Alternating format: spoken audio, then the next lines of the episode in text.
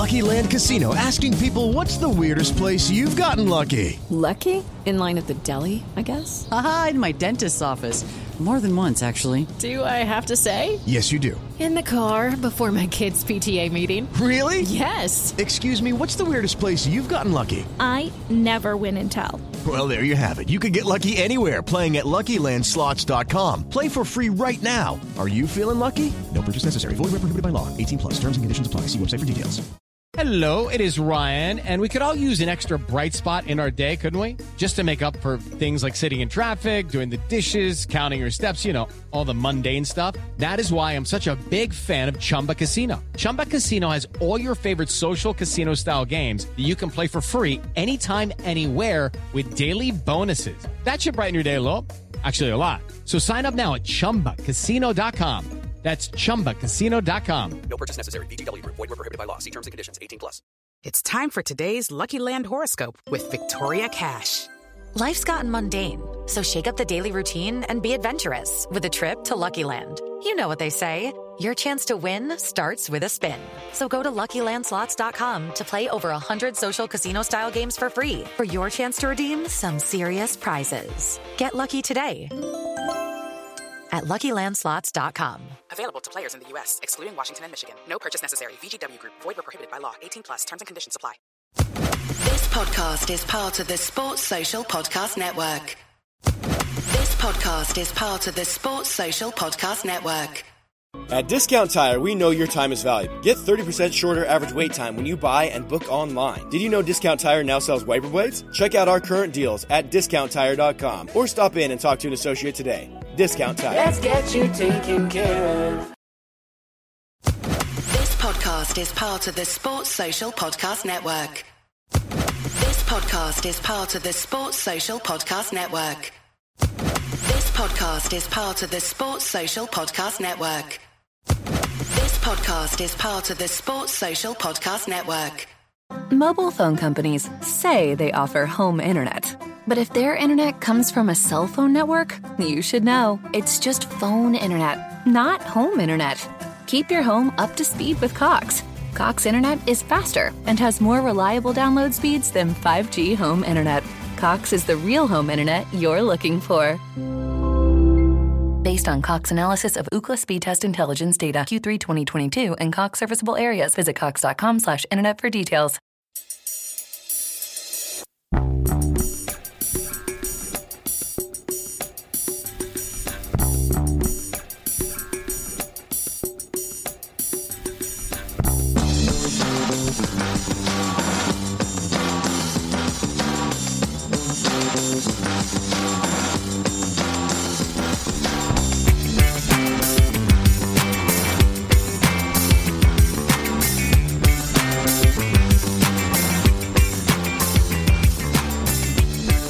Welcome back to A Celtic State of Mind. It is the Wednesday Axon Bulletin. I'm Paul John Dyke, sitting in for Kev Graham, who sat in for Paul John Dykes on Monday. Uh, to my right is the return of Brian Degnan and the long-awaited return of James McKenzie. It's been a while, James. How are you? I'm doing great, Paul. It's great to be back on the show. The last time I was on was during the COVID season. There was a lot of negativity around the club, but thanks to Mister Postecoglou, we're in a much better place now. Exciting times ahead. The summer transfer window, so it's just good. I'm excited to talk about Celtic League the next hour or so. Ah, absolutely. And I must touch on this because the last time you were on Axom was the you know, kind of dark days. And I remember you coined the phrase Lenny Ball, which I'd never heard before. And uh, I found that quite amusing at the time.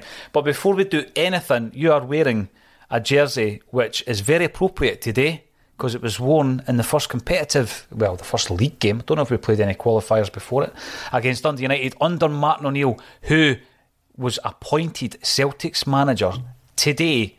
Did I get my maths right? twenty-two years ago, lads? Is that right? twenty-two years you, ago? Uh, yes, Martin O'Neill on this day. And in nine days' time, we appoint Ange Postecoglou. And what we done yesterday with Lawrence and Patrick is we actually looked at Martin O'Neill's second European campaign as a Celtic manager and how that panned out, and we tried to look at and compare where we are today with Ange Postecoglou and look ahead to the coming season. Now you gentlemen Um, didn't have the opportunity to answer all the kind of review-style questions that we included on the one thousandth episode just a few weeks ago.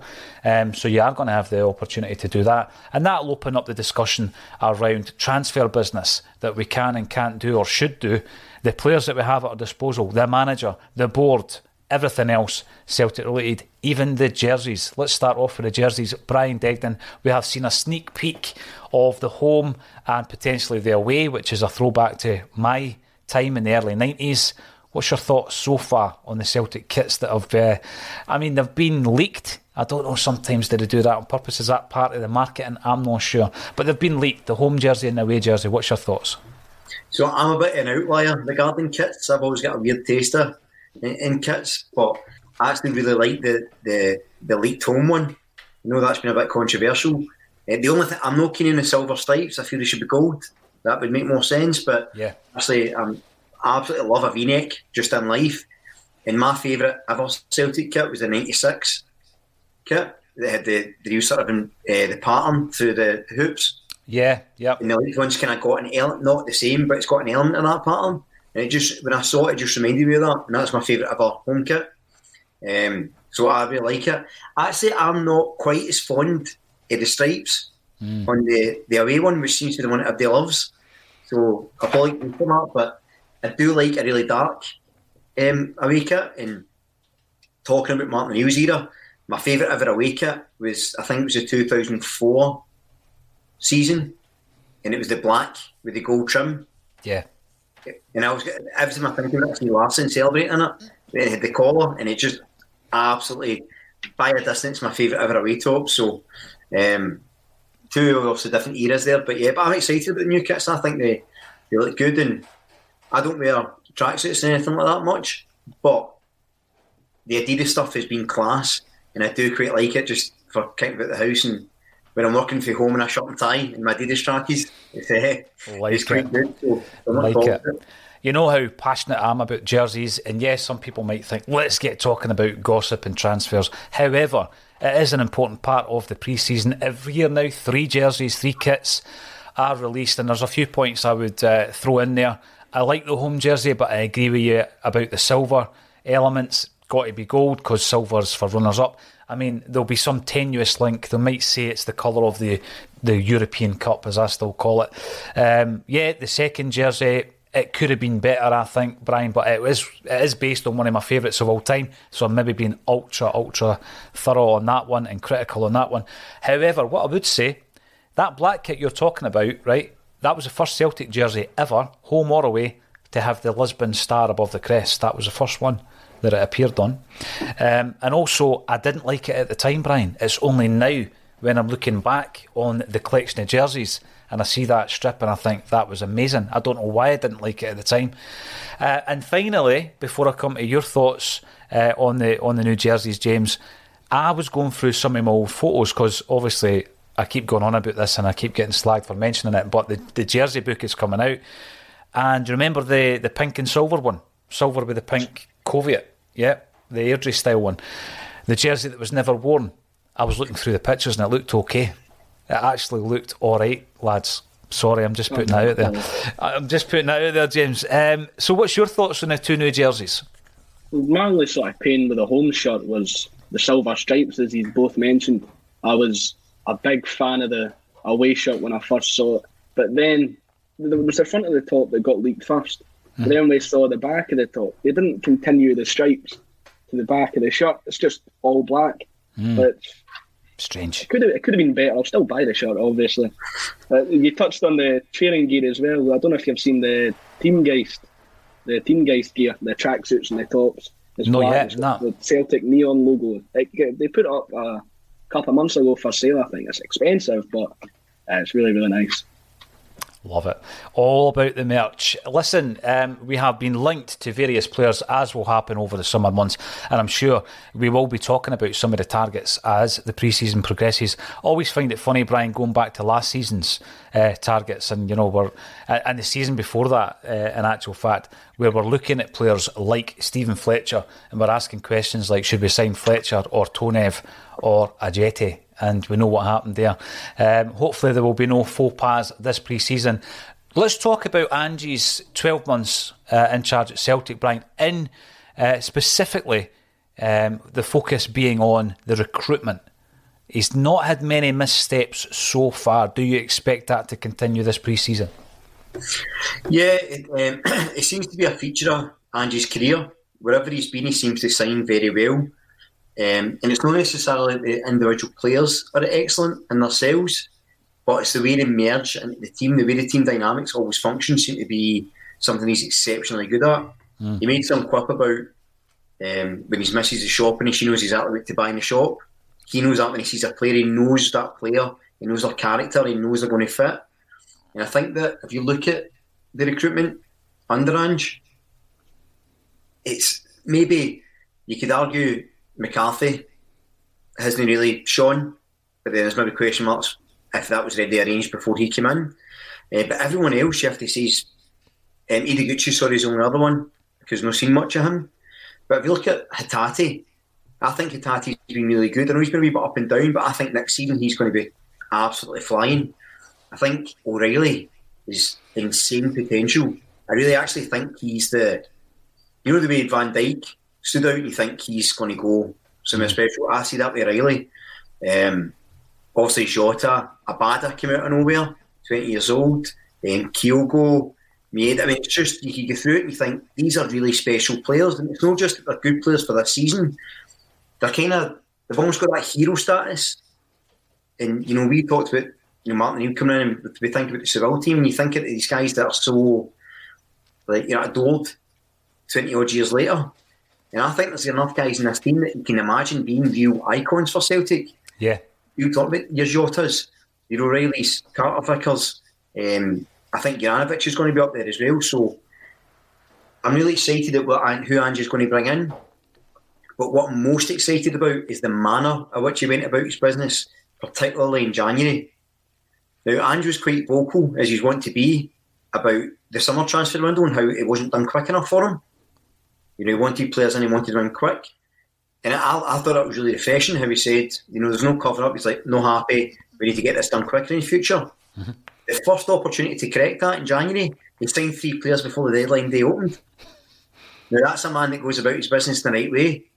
And I, I fully suspect, and I think probably in the next two to three weeks, we'll have a complement of players. I think we'll have maybe three or four players in that are first team ready, that are going to make a difference. I see it being a real quick turnaround because I think he's going to go on a full pre-season with the squad. And again, you need to think as well, um, having a full pre-season with guys like O'Reilly, like Hatate, like Maeda, um, Jack Marcus never had a full pre-season either, although he came in in the summer. That's going to help them so much. So if you can get some new players in and bed them in at the same time as these guys, exciting stuff. It is. It really is, Brian. And I don't want any neg- negativity to creep into my thoughts, right? Because when, when James last came on to Axom, it was the it was the dark days, like, you know. And uh, we don't want that to happen. But, you know, history does tell us that when we're in a position like this, a position of uh, relative strength, and you, you know, as a fan, right, we need another five or six players to really bolster us. And I'm including Jota and Cameron Carter-Vickers in that. Um, history will tell us that we've not really seen it through.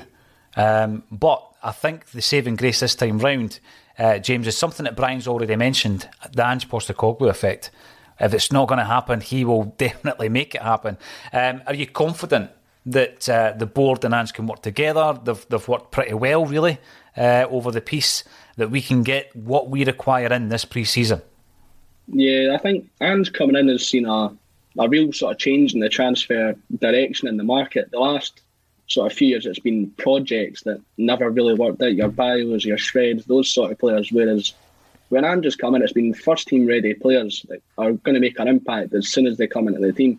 If you look at Kyogo, we signed him, he was first-team ready, scored, I think it was, was it his debut against Jamblinets? It was his first start, I think. Yeah, yeah. Yeah, the real change in direction in the transfer window has been the thing that stood out, and his eye for a player as well. The only real duds that we've signed were players that look like either board signings or they were signed before him. Mm-hmm. Like Liam Scales, I don't think that was an Ange signing. Um, Urigide and Shaw, they both haven't really worked if they came in before him. But I think if he's backed in the summer transfer window, because he said in his speech, we're going to come back bigger and better after they won the Cup. So I trust Ange to push us on even further, because we've got Champions League football to look forward to. And if we want to build a team for that, there's a few more improvements we can make alongside, hopefully, Jota and Carter Vickers coming in. I totally agree with that. Now, let's get the uh, commenters, the viewers involved as much as possible. Jungle Lion, regular visitor to our YouTube channel. If you are on YouTube, make sure, yeah, give us the thumbs up on the video and also subscribe to the channel. Hit your notifications bell. We are going to be going live throughout the pre-season, and there's loads of other content lined up as well, as well as competitions. Afternoon Boys and Girls, says Jungle Lion, and also Ryan Kelly is the same afternoon Wednesday crew. Your regular Wednesday crew, of course, involves uh, Kevin Graham, who will be back very, very soon. Lanky sixty-seven comes in, hits the like button. Uh, thank you very much for your support. And Brown Warrior, picking up on the Lenny Ball comments from earlier, reminds us that uh, Lenny did take us to the last sixteen of the Champions League, and Brendan Ball took us to defeat by Lincoln Red Imps. Yeah, I remember it well. And I think that when you compare and contrast, is there even an argument that Lenny did better than Brendan in Europe? Brian, do you think that's fair to say for Celtic as a manager? I think, well, you can't. It's, it's hard to argue. Last sixteen Champions League, um, beat Barcelona at Parkhead. I don't think anyone ever criticises, I certainly no one on Axiom's ever criticised Lennon's first run. I think everyone acknowledges he was the right man for the job at the time. Mm-hmm. It's the second run where things things take a turn. So I think context is important. Whenever Lennon's mentioned, he'll always be a hero for many people. Um, still a hero for me, I love him. Um, last season was a blip, I would say. But if you look at his managerial career, especially at Celtic's first time, he done a great job. So, and it sounds daft to say, but even in that short time, football's changed quite a lot. And Rodgers, when he came in, yeah, we beat off Lincoln, uh, Lincoln Red Imps. I think that was, you know, the Art Media Bratislava of the Brendan Rodgers era. So, you know, it happens. But Rodgers get quite a few slappings in Europe, but it's, he was trying to play the, like his style and just get players to raise their game to, to make sure they impose that style on other teams in Europe, similar to what Ange's going to try and do. The difference being, I think Ange's style was more effective for it. But I expect, you know, I, I said it when Ange first came in, I says we're going to get a few black eyes along the way, yeah. But if we persevere, we will upper levels, and I think you saw that in Ange's. So I saw, sorry, off on a slight tangent, but I saw people criticising Ange in Europe, and I'll be honest, other than the very start, the, the Midtjylland, when we were totally all prepared, which was out of his hands, we get nine points in the group stage Europa League with a team that was in its infancy. Mm-hmm. I don't think that's a bad shout. I think in any other year we'd have qualified, similar to Martin O'Neill, actually, as well, remember? Absolutely, yeah. Um, so so I think that's no bad going. The only real downside to Ange's European campaign for me was the Bodø/Glimt game, where we got Ange balled. We, we got done by a team who were doing it better. Mm-hmm. So I think, you know, you need to always look at context with Celtic in Europe. Some days results can be disappointing, there could be reasons for it. Some days we're just not good enough. Um, and just going back to the point about Lenny, yeah, he took us to the last sixteen Champions League, but then we also um, had the chance to progress in Europe against Copenhagen. Mobile phone companies say they offer home internet, but if their internet comes from a cell phone network, you should know it's just phone internet, not home internet. Keep your home up to speed with Cox.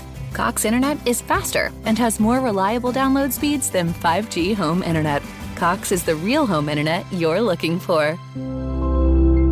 Based on Cox analysis of Ookla speed test intelligence data, Q three twenty twenty-two, and Cox serviceable areas. Visit cox.com slash internet for details. This week on The Marketer's Report, Patrizio Spagnoletto, Global Chief Marketing Officer, Direct-to-Consumer for Warner Brothers Discovery, weighs in on building trust. Trust is a really hard thing to build and a really easy thing to destroy, and we have to be very respectful about that. Our partnership with iHeart has really helped us build that trust and that relationship with the on-air talent. As the number one audio company, iHeartMedia gives you access to all. Every audience, live conversations, trusted influencers, and the data you need to grow. Go to i heart results dot com for more. And absolutely wet the bed, so every manager's had their ups and downs in Europe, so I don't think you can pick moments in time and say they were good, they were bad. Mm-hmm. Everyone gets positives and negatives, and there is reasons behind it as well. So context is always key. To quote yeah. Alison, Al Morrison. Oh yeah, it definitely is. Now, you made a point there. I'm looking back on the European cam- campaign from last season, James, and yeah, the Bodø/Glimt one was very disappointing, and Ange said that himself. Uh, but I remember being at the game, I'm pretty sure I was at the game with Tony, actually, Tony Haggerty, um, and I was very disappointed at home against uh, Bayer Leverkusen. And I remember coming home and then watching the, the, the post-match and, and seeing the, the social media kind of response, and it wasn't the same as my response. You know, because I, I thought that we were done over. So you watch the, the game back, then you start thinking, well, yes, we get hammered four nil, but dubious penalty, at best dubious. It was never a penalty, Carter Vickers. And and three individual errors, I think, two by Ralston, one by Turnbull that night. So then you start, with hindsight, looking back on that particular night and thinking, well, on another night, on any other given night, you know, but Ange was true to his philosophy and his style of play. That was one night it didn't work, but on other nights it did. And we've seen some fantastic displays, particularly away from home as well, James. There's no way this man's going to change his approach in Europe, is there? And and as Brian says, though, it seems to be working better than it did when Brendan Rodgers did similar and just stuck to his guns. Why do you think that is? Yeah, Ange says all the time he doesn't have a plan B. His plan B is to do plan A better than they've done it before. Um, I think we saw Brendan, we got proper hammerings when we came across a team of real quality. But then in the Europa League, when you came across, and well, this season we played Leverkusen and Betis, they're sort of upper level teams in their respective leagues. When we played R B Leipzig, we gave them a good game under Brendan, we can't forget that. Then when we came against those teams under Ange, I thought, apart from the Leverkusen blip at the start of the group stage, which was it was the first game in the group and the team's still in its infancy. We gave Leverkusen a real good game away from home. We got mm-hmm. unlucky that, I think it was just maybe fitness levels, that we fell away towards the end of the season. That's been the story across this season. Uh, we gave Betis a really good game away from that. It was a very entertaining game. We had Albian Ajeti up front in that game as well. You can't, I think, was Callum McGregor playing in that game? I think he was injured at that point. Was he, he- playing? Was it no? It was a home game he returned for. I don't know if he played in the away yeah, game. Yeah, he didn't play in the away game. So we gave them a good game without yeah. our captain and with Albian Ajeti up front. And then we beat them at home with essentially a B team. We had the Urigide playing at right back. I know. So I think if the European campaign this season's anything to go by, I think we can really go at some of these bigger teams. A lot of people are saying it's going to work the same way Brendan's was, but I'm I'm looking forward to seeing how it works. He's really going to go with these big teams. See, the thing, I mentioned this the other day, I bumped into someone uh, outside Hampden, and he was basically saying he wants all the biggest names you can possibly give us so we can go toe-to-toe with the very best, Brian. Um, I guess when the, when the draw comes up, I'm a wee bit more cautious, I guess. I'm, I'm kind of thinking, is there any way we can, you know, get the... the nine points, because that is like a target that you, you would normally, ordinarily expect to get through. And the O'Neill season you mentioned, Lawrence Patrick and I spoke about yesterday, um, you know, that was the highest points tally for a team who didn't qualify at that time. Nine points, won the three home games, lost the three away games. Um, but I don't know, I think I'm probably somewhere in the middle. You want some kind of glamour tie, but you also want to progress. And I'm always looking at that as well. Brian, what's your... Um, kind of ethos when you come into the groups? Do you just want all the big names, or do you try and say, well, we might have a, a situation where we can get a home and away against one of these teams and maybe pick up points elsewhere? So going back to a, a key catchphrase, I, I'm a bit of a romantic around football and around Celtic, and I think that at Celtic Park we should we're capable of beating Andy. I, I always believe that, and I know sometimes we can look quite negatively at European history in recent years, but then some fantastic European nights. Strat- Gordon Stratton's European team was absolutely sensational at Parkhead. You know, we always seem to pull it out of the bag. And I said, I mentioned Lenny earlier on with Barcelona, and I think, um, you know, Ange showed in glimpses that we're a, we're a team special, so I'd be quite comfortable against anybody. Now, that doesn't mean I want the hardest draw. So I think I think it's looking at expectations versus aspirations. So you want to aspire to face the biggest teams and still qualify at the group.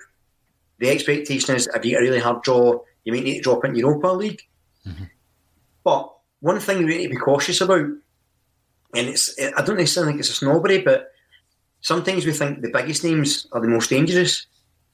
When we got Bo, I've mentioned Bodø/Glimt, when we got them, most people would have been like, oh, jackpot, that's us cruising, we're going to win the Conference League. And we got battered. And better teams in that league went out to much lesser opponents. There were some big names that just didn't perform. So just because the club's got a big name, it doesn't mean that team that season is as good as somebody else. So some people talking about, oh, I hope we get teams like Salzburg or Leipzig, and you go, right, but Real Madrid might have a rotten season next season, so it might be the right time to get them. So I don't think you can really sort of legislate for having picking the teams. Obviously, in theory, it wouldn't be the easiest draw, but I would say my challenge would be you don't know what that easiest draw is going to be, because you don't know what the state of play is going to be in each team. Um, so the long-winded answer is I don't really care, but I think I would probably like the, the sort of big names just for the glamour ties and, and get the eyes back on Celtic. And I genuinely believe we can go toe-to-toe with, with, with anyone. And like like James said, one of my favourite games for last season was Leverkusen away. And although we get beat, we were ten, we were beat, I thought we were a better team. And we looked great, and to play in that environment, the way we played, I thought it was inspiring to watch. I really thought it was, it was something I hadn't seen for Celtic in a long time. Just gone, you know, chest puffed out, playing your football against a really good team in their ground. Mm-hmm. Obviously, we lost at the end. But again, you have to question, our fitness wasn't great at the time. We had fitness issues all over that season. In the last ten minutes of the season, we all seemed to die. And that's when they conceded. So I don't see that happening next season. So bring it on, is what I would say. Now, James, I'm going to have to bring this up as well as bring it on. Um, we brought up a clip recently of Axrom's reaction to Ange getting the job. And this was, I've not got it, by the way. I should have had it prepared, but I did play it the other week there where you, where you were missing, Brian. This actually happened days before Ange Postecoglou was appointed as Celtic manager. Of course, he was appointed on the tenth of June. And the question was asked, Kevin Graham asked Brian Degnan the question around um, aspirations um, of, you know, what to expect, if you like, in the coming season under Ange. And Brian gave him an absolute glowing report, says that he's excited, he, th- he thinks this is the way to go, this is... And I remember actually looking back on it a couple of weeks ago thinking, wow, we've been led to believe that Axom were completely uh, dismissive of Ange. It wasn't really the case. You watched that episode back, Brian, and you were absolutely spot on in your assertion that Ange was the man for the job. Um, doesn't happen often, to be fair. Doesn't happen often, but we'll take that one. You might be surprised if you if you troll through some of the archive, by the way. But uh, James, what's your relationship been with Ange uh, upon appointment? The rocky start. When did you get the full buy-in of? Uh, when did Ange get your full buy-in, rather? I feel like a lot of Celtic fans, well, most, hadn't heard of Ange before he got the appointment. We just had the devastation and all that getting Eddie Howe, who were all set on for about three months. He was going to be the man. So to be so set on getting him. And then that, that that not to happen, everybody was a bit disappointed when Ange got the appointment. But you do your reading on the new manager, you hear it takes a bit of time, maybe a couple of months. But after that sort of rocky period's done, it's a roller coaster ride and you're going to enjoy it. So I was prepared to, I knew how big the rebuild was. So I was prepared to give him the time, get his team together. I was said, if as long as we're within ten points of Rangers this season, I will be happy.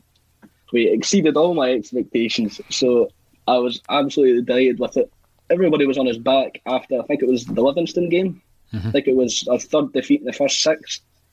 I was, I wasn't one of those. I was prepared to give him the time of the day. I was going to give him till the end of the season to see how we were doing then, and he's blown everybody's mind. He exceeded all expectations, and it's all credit to the manager. He has blown our minds, that's that's for sure. Lanky sixty-seven, our thoughts are with you. Hopefully everything works out for you, pal. Uh, thanks for joining us today. Ridiculizer hated everything Adidas has done over the last couple of years for us. Three stripes on the collar, two on the sleeves, silver, pink, disaster after disaster. The shape around the new badges. Howlin', Ridiculizer is not convinced about the new jerseys. I'm getting I'm getting some vibes here, Brian. Um, and the thing is, some people say, ah, you know, it's just the jersey, as long as it's got the hoops. But, you know, I'm one of these aficionados, I guess. I, I go right into the, the, the nitty-gritty of every jersey that comes out.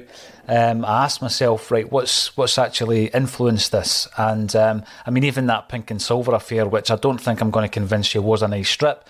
Uh, you know, they harked back to some old green and white jersey that we wore back in the day with the, the Coviet. Um, but I've learned so much about the football jerseys, and I've got to say that um, the dedication of these guys that actually collect them is astonishing. Um, I'm going to also say, James, in my Celtic supporting life, and maybe it's because I got into watching Celtic when names and numbers weren't really a thing on the back, I've only had one name and number on the back of my jersey, and it was when I guested at Celtic Park in a charity game, um, and my own name was on the back of the jersey, and seven one uh, was there to pay homage to Neil Mockin.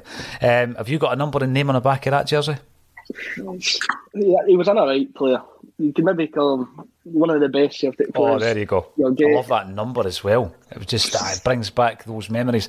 Um, the season we looked at was the season after Martin O'Neill's first treble-winning campaign, um, and we went to places like Rosenborg and Porto and Juventus. We put a really good account of ourselves um, on the European stage, eventually getting knocked out uh, with nine points, as you were saying before, Brian. We then came up against Valencia. Again, they beat us away. We won at home. We go out on penalties. It seemed at that point that we were making progress in Europe, and so it was to be proven. The next season we get into the UEFA Cup. And yesterday, UEFA Cup final, that is. And yesterday I was talking about progression. And I think we're all in agree, agreement, Brian, that, that this season was... Uh, Europe was a bridge too far. If we got anything in Europe, we'd have all been chuffed to bits. But, I mean, that game against Midtjylland, he was right up against it, was Ange. You know, arm tied behind the, his back. Um, and I think that, you know, if we go in and put a good account of ourselves in this season, we might revisit this next season and say, well, let's start progressing now. I don't think we can be overly critical, even at this stage, even though this is Ange's second uh, season in charge. Um, and at this moment in time, that old argument between Kev Graham and I, are we a Champions League team? Are we a Europa League team? Are we looking this season, Brian, to cement ourselves as a Europa League team? Or do you think we can cement ourselves as a Champions League team and actually look to progress out of that group?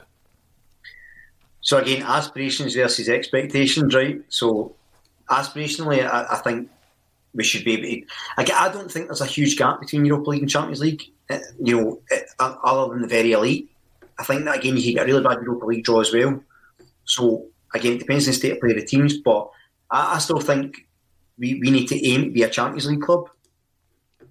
I think that that's where we, we should we should aim to be, compete, try and get into the last sixteen, try and get into the last eight. It might seem a million miles away, but we need to aim to get there. If we don't have that aspiration, we're never going to achieve it. I don't think we should ever settle for being just a Europa League team or just a conference team or Europe's just for money, the league's the most important thing. I never buy into that. I think we should be aiming as high as we can. Whether that's realistic, we don't know. It remains to be seen. But I, I think it, it, it can be. And I think that everything we seem to have learned about Ange Postecoglou, he's determined to leave his mark not only on Europe, but he's determined that Celtic leave their mark on Europe again. And I don't think for a second he'll be anything but convinced his team can go as far as they can in the Champions League and challenge Europe's best. And that's where he sees it. And I'm all in. And I think if there's a man to get there, it will be him. We talked, James mentioned there about how he'd have took us getting close to their, their rivals this season. And I said the same. I, I, I thought that it might have been a bridge too far for us to get to, to win the league. I thought just in the scale of the rebuild, I just knocked that right out of the water. Mm. His challenge, again, and remember, he's never really had success his first season anywhere. It's always took at least a season and a half or two seasons. And he came to Celtic and went, can you have that this time? I need to improve to make sure we have success instantly. And he done it. Against all odds, all sort of predictions, he done it. If he's telling us, I want to make my mark in Europe, I believe him. And I firmly believe we'll get there. So, again, long answer to a short question, but I think Champions League club, I think we have to aim to be. I think Kev Graham put it excellently. He says we're kind of completed domestic football. We need to try for Europe, and domestic football will take care of itself. And I totally agree. I like the long answers, Brian. That's what this game's all about. Robert Highland reckons at the moment Europa is our level, not yet ready.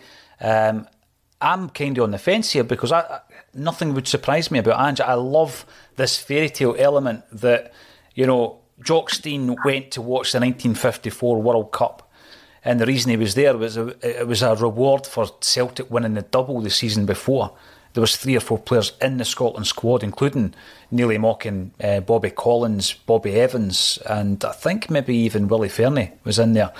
And uh, he was mesmerised by, you know, the great Ferenc Puskas, the, the great Hungarian side. Mesmerised, total football before it arrived in the Netherlands. And of course they went right to the final. They go two nothing up against West Germany as it was and eventually get beat four two. But then that magic Puskas dust is sprinkled on Ange years later when they both meet each other in South, South Melbourne, and Ange is the captain, and you, you know that that's filtered in, just as it kind of filtered into the psyche of Jock Stein back in the fifties, and he was able to implement it in the sixties.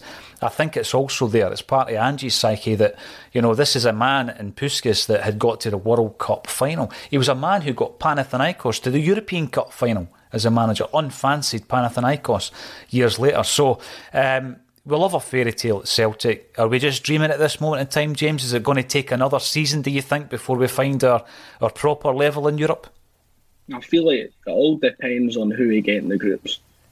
Uh, I think I would want a favourable draw. I want the easy teams. I, I'm not a big fan of the glamour-tied stuff because I know we're going to get battered about the park and everybody will be raging after the group stage is done.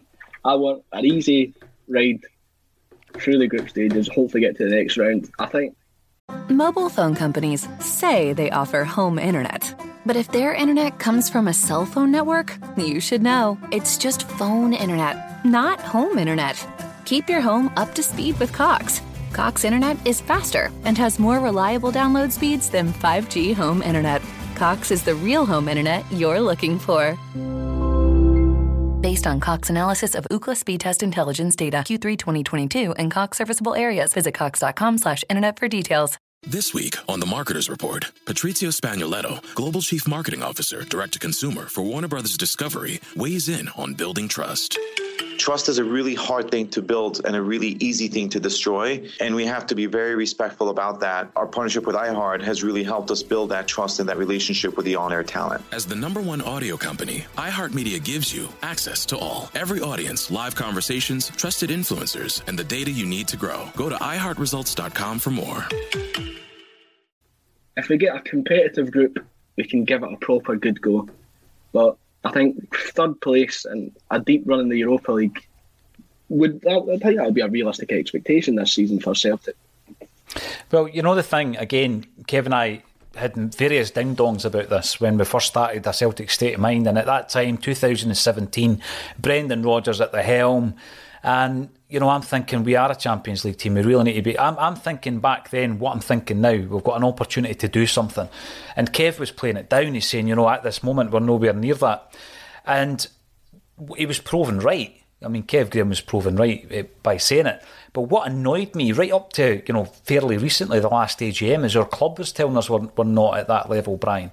You know, so it was almost like they're managing the expectations, and regardless of who it was, a Scottish club got to a European final this season. So that excuse can no longer be wheeled out whenever Bankier gets, uh, you know, a fright at how much investment would be required to make an impact. Um, and I don't think the Celtic fans will let them forget that either. Now, I said earlier on that you two gentlemen uh, weren't able to answer all the questions that we put to the, the team. Uh, on the one thousandth episode of A Celtic State of Mind. I think we're on episode one thousand thirteen now uh, of of the actual broadcast stroke podcast, depending on how you listen or or view it. Um, and there were quite a few interesting posers thrown out. Um, so I'm going to ask you guys, and I want the comment the commenters to get involved as well. The first question, I'm going to start from the back in case we run out of time, because I started at the front yesterday. I think I asked three of them. Um, the first one would be, right, it's nearly twenty years since Seville. Brian Degnan, I'll come to you first. And obviously, it's the anniversary of us appointing Martin O'Neill on that famous day, first of June twenty, uh, two thousand it was. Uh, James, were you born? Serious yes. question. Three or four months before I was born. Wow. I I'm October that. October oh three. you, you, That's you, tremendous. You know, that's it. You've That's it. Tremendous. Uh, well, I'm going to be asking you this question in any case, James. twenty years since Seville, Brian, who from Angie's team would get into that Seville team? So I made a wee list in preparation, so just let me get it here. Um, so we'll stick to the same formation as the Seville team, the, the five three two. Like Joe Hart in goals, replacing Big uh, Big Rab. The big man. Juranović, replacing Agat. That might be controversial, but big fan Juranović. Mm. Might be Carter Vickers replacing Bobo. Now, I love Bobo, and I hope he's not watching in case he gets me, but the big man was rash, and uh, Carter Vickers does give you that physicality. I then get uh, Mialbi, Yo, uh, Boharin, Tomo, left wing back, keeping them the same. Uh, Lenny, Lambert, keeping the same. Mm. I just think in that game, the, you know, they two were excellent. I am replacing Petrov with Kalmak, Callum McGregor, which again, maybe a bit controversial, but I just think that wee bit of extra, you know, jinking and out, driving with the ball maybe, um, would have been good. And of course, you can't replace Henrik or, um, or Chris Sutton up front. And um, I was just thinking actually about Henrik. Somebody should write a poetry book about Henrik Larsson. I think that'd be That's a good an idea. That's a great idea. That'd be. Well, on that point, firstly, Brian, you have mo- made more changes to that Seville team than anybody else who's been asked that question, incidentally. Um, although I think Alan Morrison almost completely replaced the bench. He kept Jackie and he kept Sean Maloney, but the rest of them he replaced them, which is fine. But in terms of the starting eleven, you've made four changes, which is more than anybody else, but I think you've made good arguments for them. Some people have dropped Neil Lennon for Callum McGregor, which was a, an argument as well. Um, I've never really considered a gap. I think that's quite an interesting change to make because although he had pace to burn and we knew that, I think his distribution at times, you know, was questionable. And I think uh, Juranović is a different beast when it comes to that. Um, just no, Juranović into Sutton and Larsson. Yeah. That's what... And if you put Tomo on the left and Juranović on the right, wow, that, that could have been even more could special. Been, could have been awesome. And uh, the other couple of questions I'd like to ask about that before I move on to James... Uh, Brian, is Hartson, if fit, he would have started, but who would have dropped out?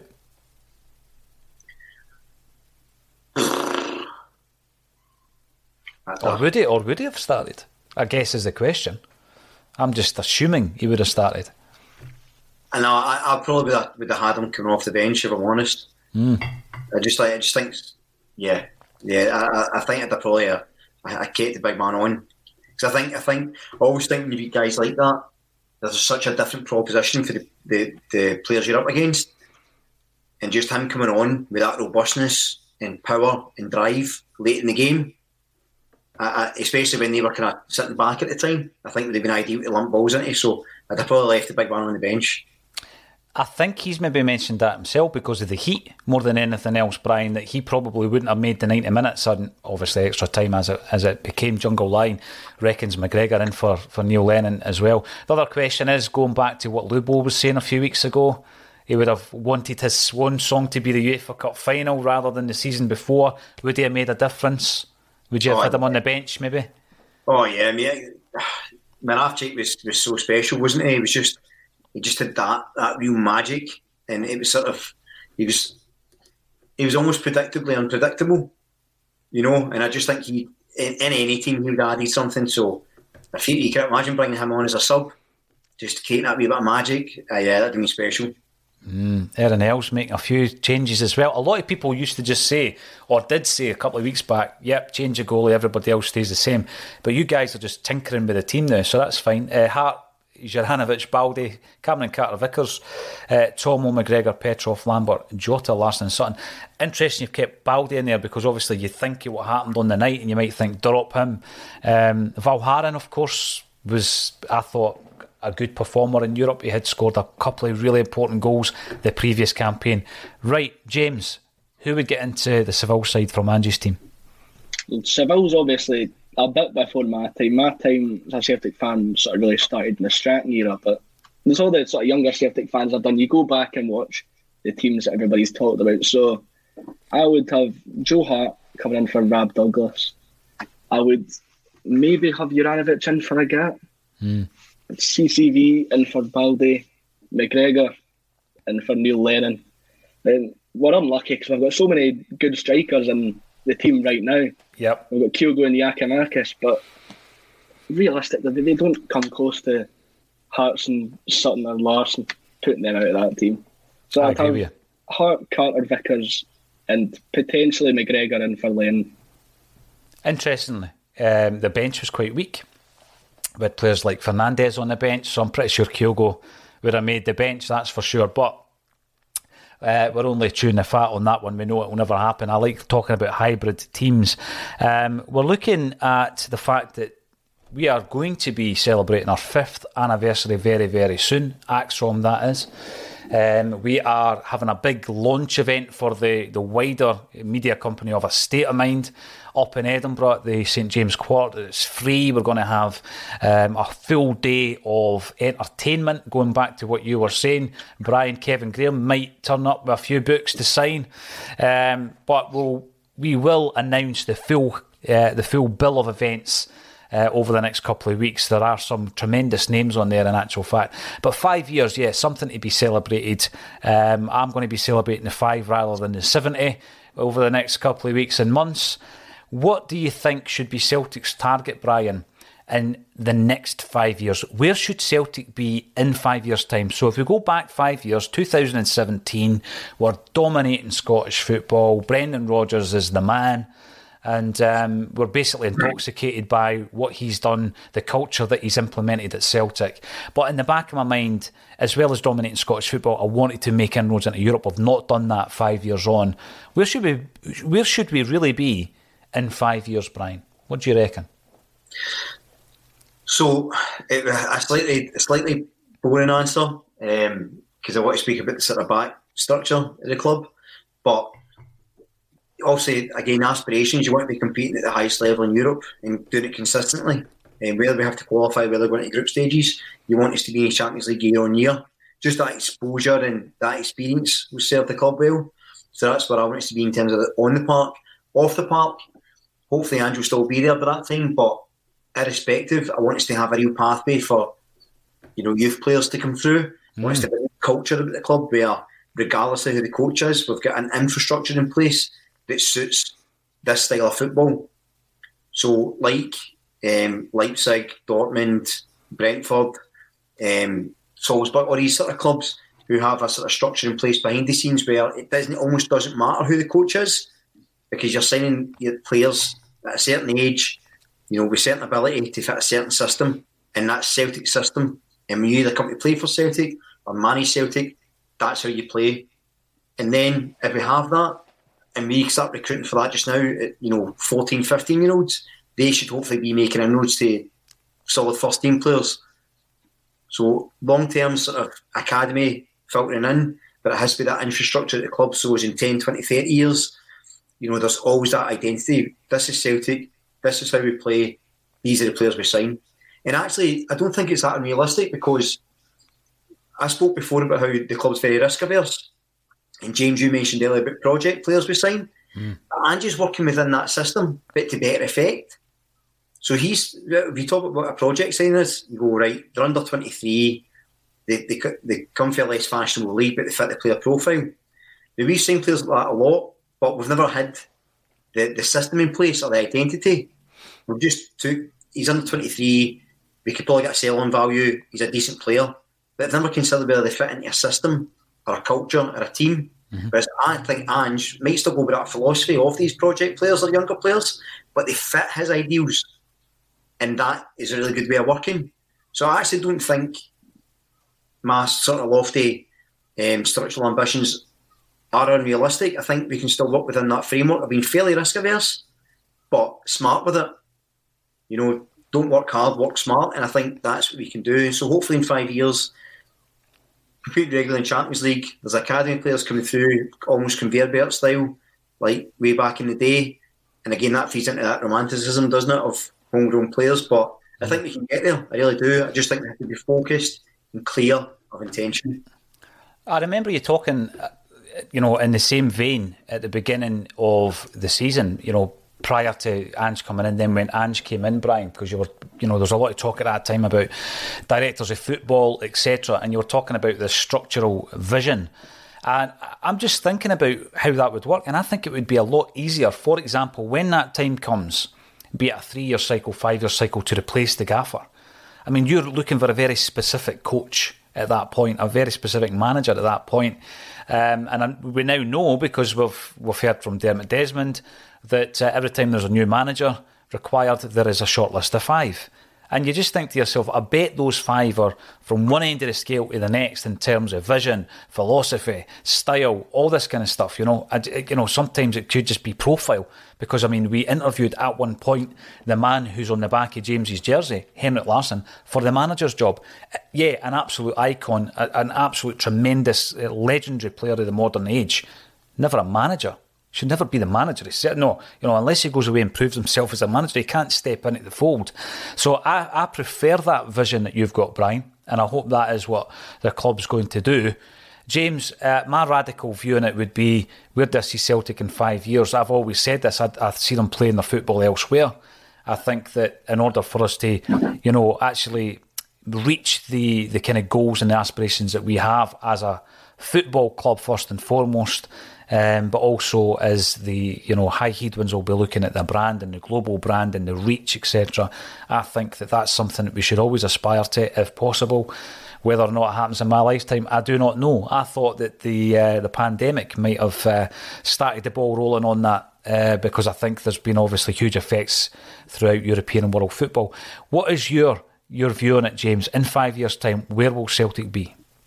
Well, I'm the same as Brian. I hope we make some progress in Europe, because I've never seen Celtic win a European knockout game in my life.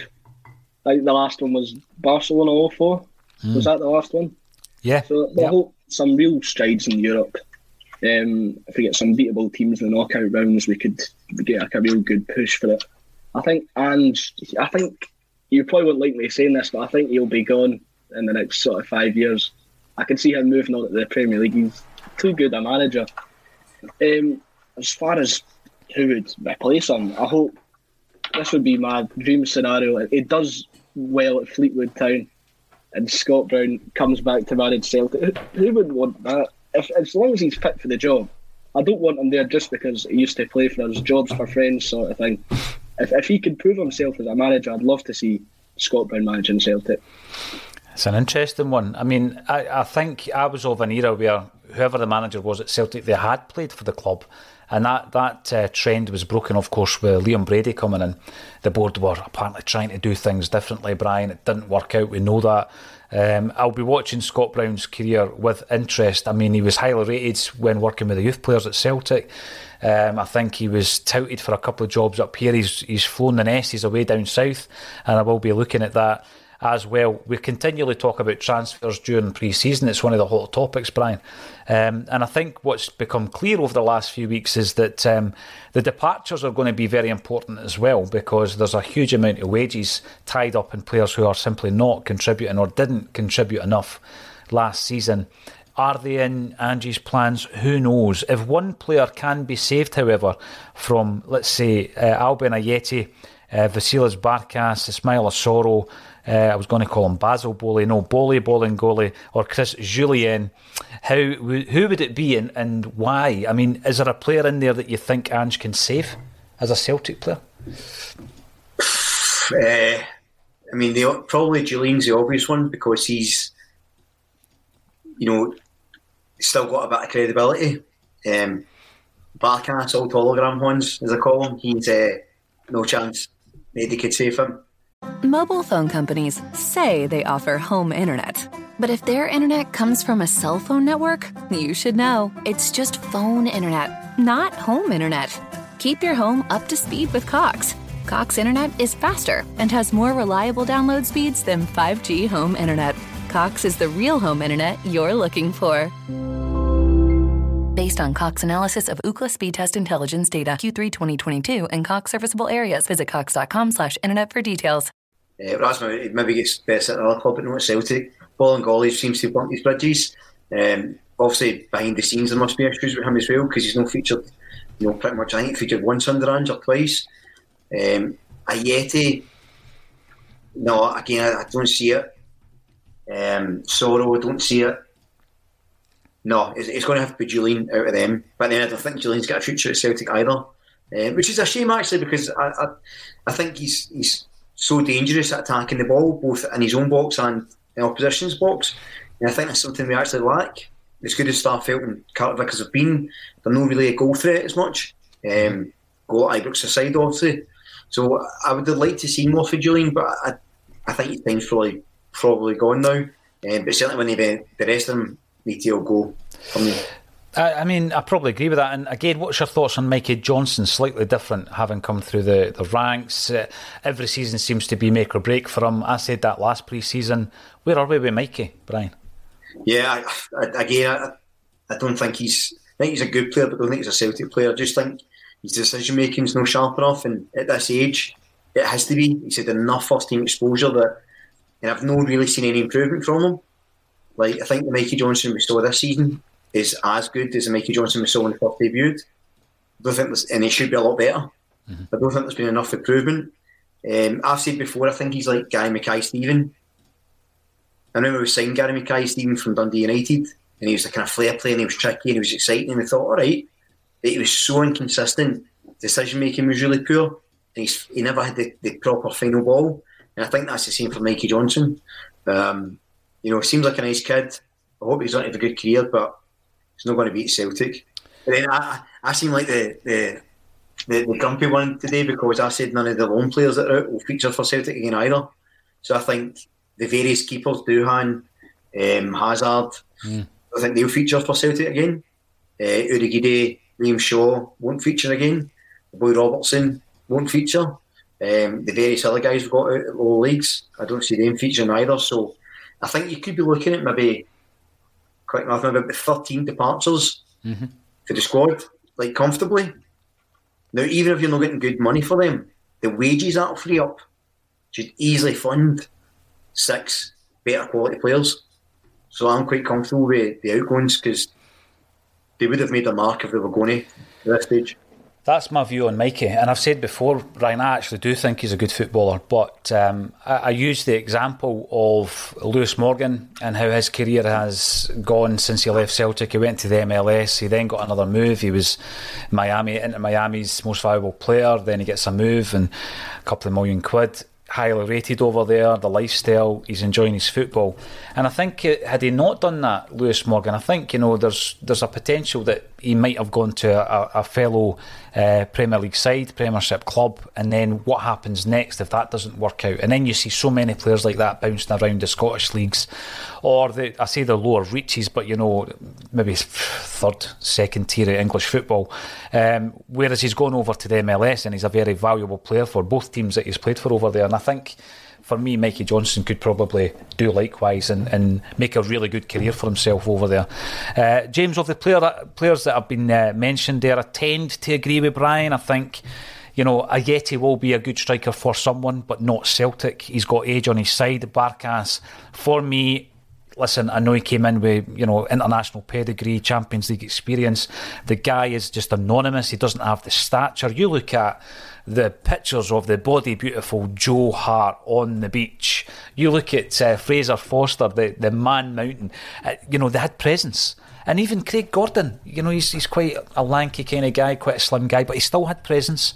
I never saw any of that in Barkas. And, and you know... Yeah, we need to cut our losses there. Sorrow, really disappointed in him, I think, for a dozen games under Lenny. Unexpectedly came in. You know, he played well in Europe. He did he did very well until the food poisoning, uh, you know, um, meant that he couldn't play in the Scottish Cup final. Ball and golly, time to go. Uh, he's not even training with Celtic.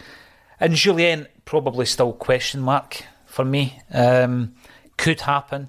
I think there is absolutely no love lost either way for Ange. He's, he's basically viewed the attitude and performance and application of Stephen Welsh and quite rightly thinks he's above him in the, the pecking order. Julien might be saying, well, you know, I'm I'm one of the big players. I'm a high-profile player. I need football. And he does at twenty-nine.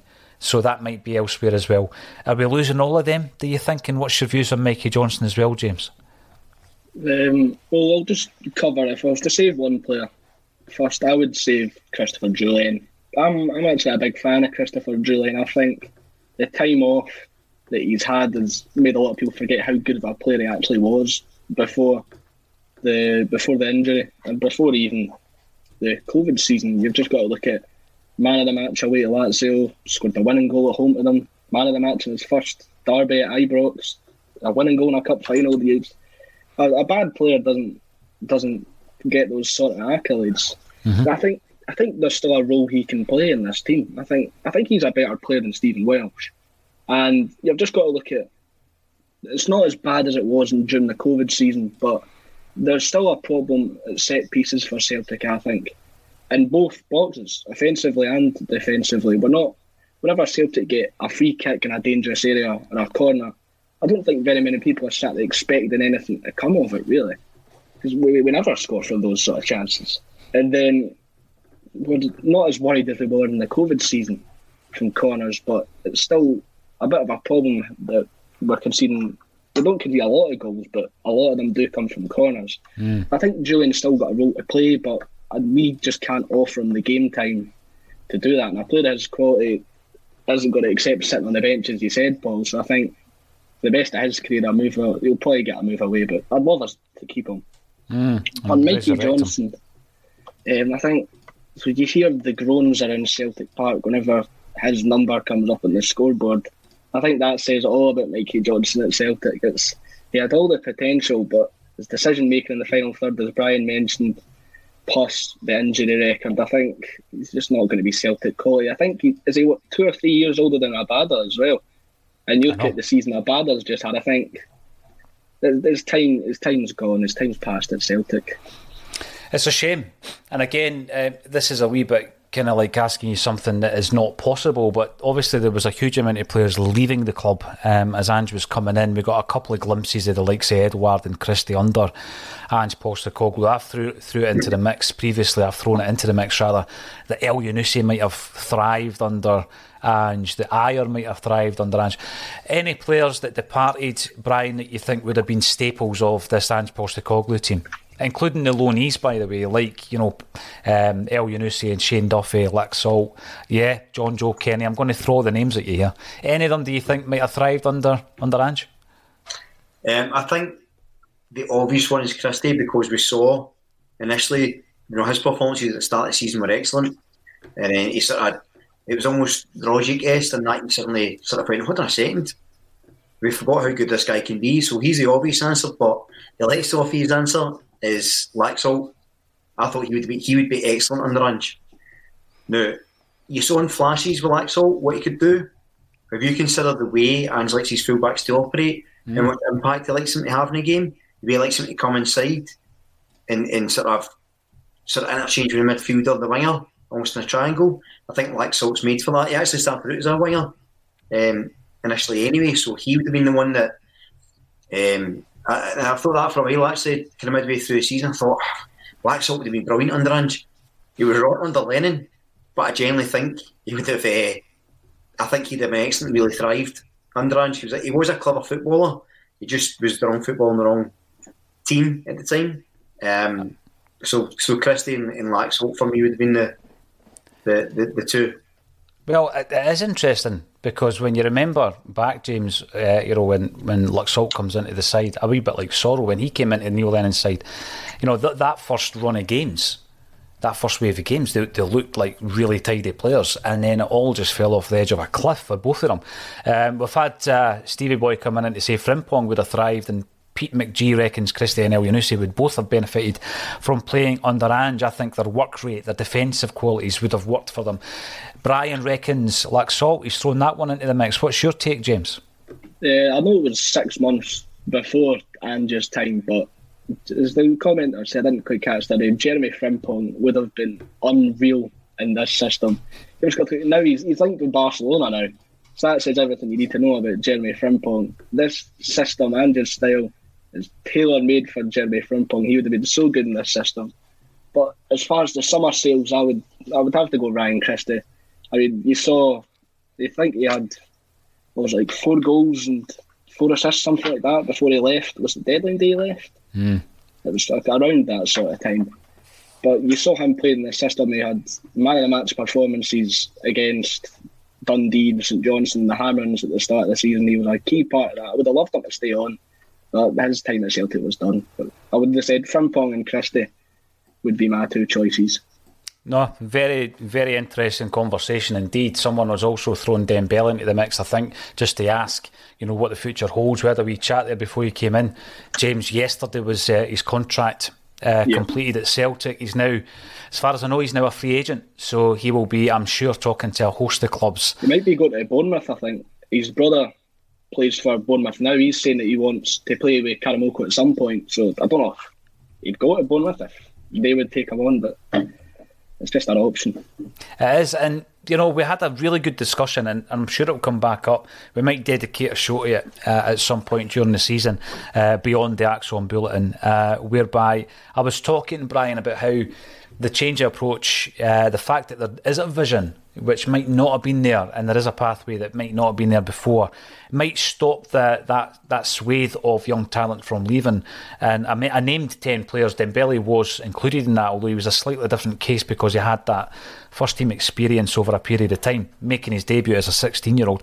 I actually forgot about Conor McBride, who went to Blackburn Rovers. So there's eleven on this list of, you know, academy players. Is Okaflex, you know, is he an academy player? We brought him into the academy from Arsenal. Um, Um, who we lost. And do you think that Ange might be the man that can stop that from happening, or are we at a stage where if a Liverpool or an Arsenal, West Ham, Leeds United come in and they dangle that carrot, which is financial uh, mainly, at a young kid who probably isn't anywhere near Celtic's first team, there is naught we can do about that? Yeah, listen, I think that's always going to be the case. I think even for first team players that's going to be the case, right? If Liverpool or Real Madrid come in for one of your players, they're probably going to go, right? That's just the reality. If, unless you're the, the top of the pile, it's always going to be the case. So I, I don't think that's limited to just our academy players. I think Ange will be the man to change it, but again, it has to depend on the structure.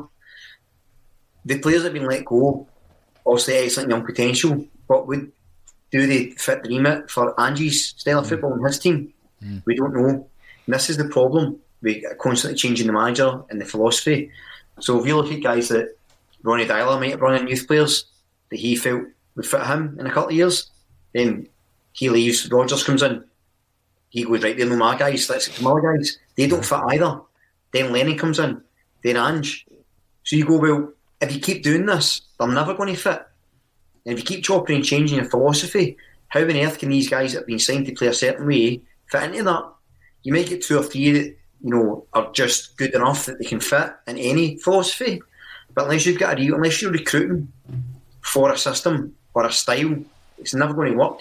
We need to. I think Ange has to be looking at guys, buying guys fourteen, fifteen, sixteen that he thinks in a couple of years' time will be fit into his team, yeah. and that's where we progress. Because if we don't have that system in place, it'll always be the same, and there'll be very few players come through.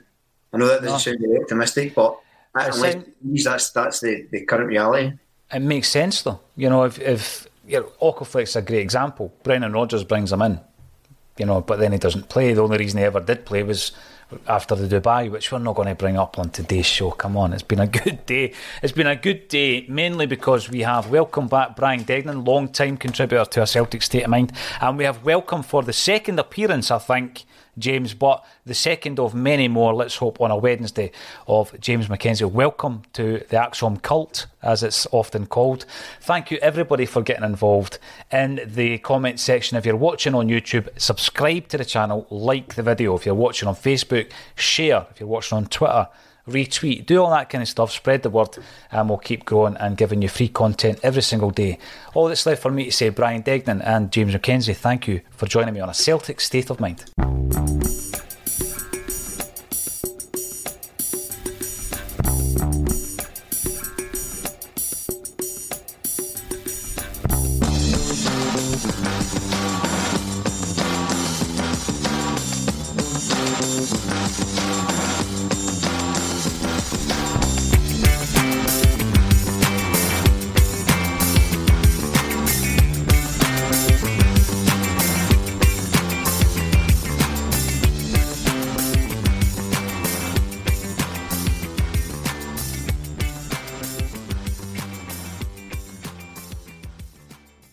Mobile phone companies say they offer home internet. But if their internet comes from a cell phone network, you should know. It's just phone internet, not home internet. Keep your home up to speed with Cox. Cox internet is faster and has more reliable download speeds than five G home internet. Cox is the real home internet you're looking for. Based on Cox analysis of Ookla speed test intelligence data, Q three twenty twenty-two, and Cox serviceable areas, visit cox.com slash internet for details. As the number one audio company, iHeartMedia gives you access to all. Every audience, live conversations, trusted influencers, and the insights and data you need to grow. iHeartMedia is your access company. Go to i heart results dot com for more. Sports Social Podcast Network. Sports Social Podcast Network. Sports Social Podcast Network. At Discount Tire, we know your time is valuable. Get thirty percent shorter average wait time when you buy and book online. Did you know Discount Tire now sells wiper blades? Check out our current deals at discount tire dot com or stop in and talk to an associate today. Discount Tire. Let's get you taken care of. Sports Social Podcast Network. Sports Social Podcast Network. Sports Social Podcast Network. Sports Social Podcast Network. Sports Social Podcast Network. It's time for today's Lucky Land horoscope with Victoria Cash. Life's gotten mundane, so shake up the daily routine and be adventurous with a trip to Lucky Land. You know what they say, your chance to win starts with a spin. So go to lucky land slots dot com to play over one hundred social casino-style games for free for your chance to redeem some serious prizes. Get lucky today at lucky land slots dot com. Available to players in the U S, excluding Washington and Michigan. No purchase necessary. V G W Group. Void where prohibited by law. eighteen plus. Terms and conditions apply.